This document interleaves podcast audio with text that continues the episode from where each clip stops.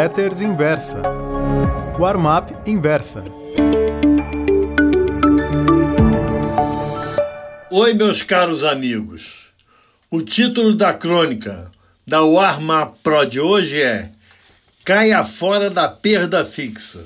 Quando, em 1958, comecei a trabalhar no mercado financeiro, havia, no mesmo andar do prédio onde eu operava câmbio na corretora H. Picchione, o escritório de um fundo de ações. Crescinco era o seu nome. Pertencia ao grupo Rockefeller, o que por si só dava a dimensão de sua solidez. As vendas eram feitas de porta em porta. Décadas e mais décadas antes do advento dos tablets, os vendedores mostravam aos eventuais interessados gráficos coloridos de performance do mercado. Mais tarde, em meados dos anos 1960, fui estudar na New York University administração de portfólio de ações e de títulos de renda fixa.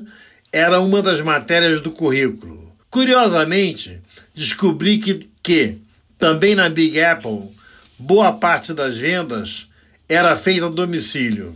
No Brasil, fora o Crescinco e o Deltec, ambos americanos, os fundos de ações começaram com uma ótima ideia do governo.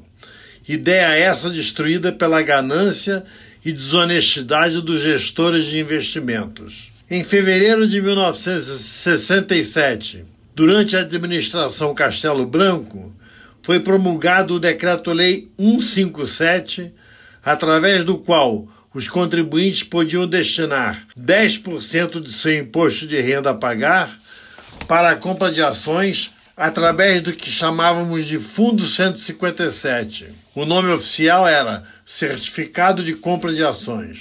Não há uma maneira mais suave e diplomática para dizer isso. Os aplicadores foram miseravelmente roubados. Todas as más compras em bolsa eram lançadas no 157, que não faziam outra coisa a não ser perder dinheiro. Tivesse sido diferente, o mercado brasileiro de ações teria tido um impulso fantástico. Muitos anos mais tarde, começaram a surgir fundos melhor administrados, mas se destinava uma minoria. O grosso dos investidores estava mais interessado em defender seu patrimônio da inflação crescente e preferia aplicar no open market. Logo vieram os planos heterodoxos de combate à inflação, planos esses que sempre tinham tablitas deflatoras. De repente, numa sexta-feira qualquer, o governo apresentava um pacotão que incluía tal tablita. Um investidor que possuía um CDB faltando 3 ou 6 meses para vencer, podia, acreditem, se deparar com a seguinte situação. Aplicado o deflator, o valor de resgate podia ser, e constantemente o era, inferior ao da aplicação. A indústria brasileira de fundos só se tornou abrangente após a estabilização da moeda em 1994 com a instituição do real. O senão é que a maioria dos investidores aplica seu dinheiro através de gerentes de bancos e eles são instruídos a indicar os produtos mais rentáveis para os bancos. Neste ano de 2019, com o Ibovespa já tendo subido quase 20%, os fundos de ações e mesmo os multimercados têm de estar com ótima rentabilidade.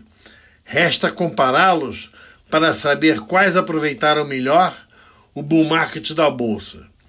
Já os de renda fixa estão passando por um perrengue. Aqueles que mantêm altas taxas de administração estão sendo chamados, sem nenhum exagero, de perda fixa. Ou perdem, ou perdem. Eles só existem porque há investidores ingênuos em número suficiente para abastecê-los. Caro amigo leitor, o momento é difícil.